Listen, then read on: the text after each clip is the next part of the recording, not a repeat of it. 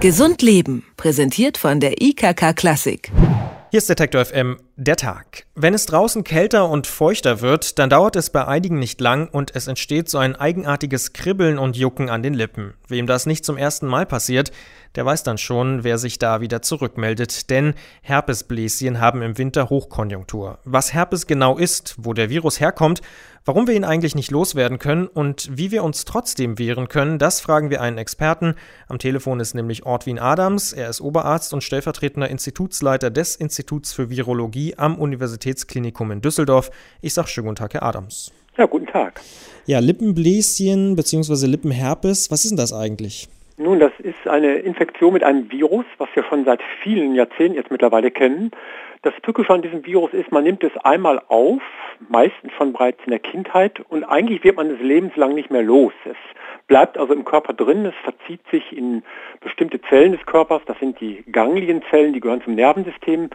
Und es ist eben so, dass es leider von da aus immer wieder aktiv werden kann und wieder an die Hautoberfläche wandern kann. Und dann haben wir halt unsere Bläschen auf der Lippe. Das heißt ja, dass um die 80 Prozent der Deutschen die Herpesviren in sich tragen. Wie wird sich denn am häufigsten angesteckt?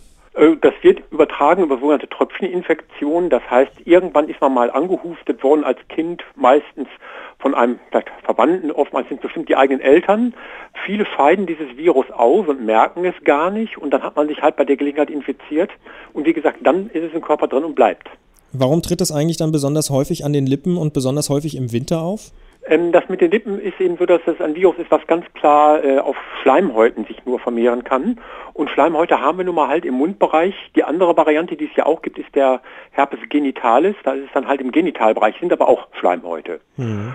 Äh, das mit dem Winter ist gar nicht mal unbedingt so, das äh, ist unterschiedlich. Es gibt Leute, die klagen vermehrt im Winter darüber, wahrscheinlich sind es äußere Reize, die das auslösen.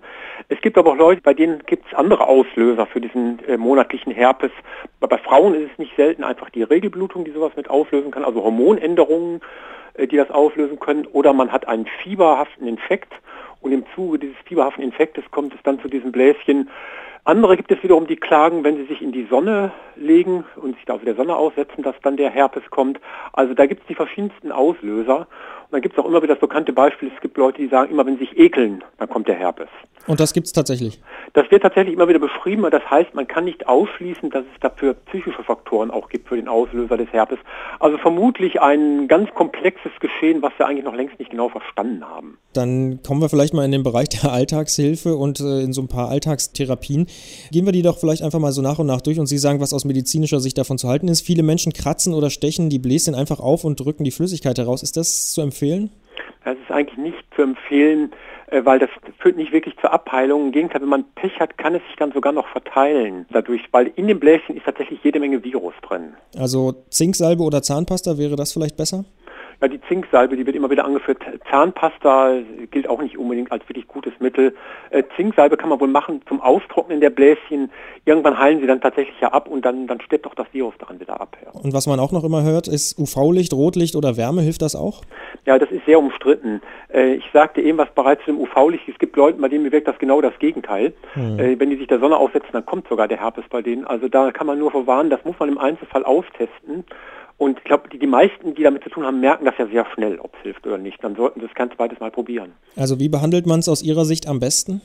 Äh, man muss ehrlicherweise zugeben, äh, es gibt nicht wirklich sehr gute Mittel. Es gibt allerdings einige äh, Medikamente seit Jahrzehnten schon, Salben, diese Salben, die das Zovirax zum Beispiel, die gelten schon noch als das probateste Mittel eigentlich. Man darf allerdings keine Wunder davon erwarten. Es ist leider nicht so, dass man sich das auf die Lippen tut, dann ist der Herpes innerhalb von ein paar Stunden verschwunden.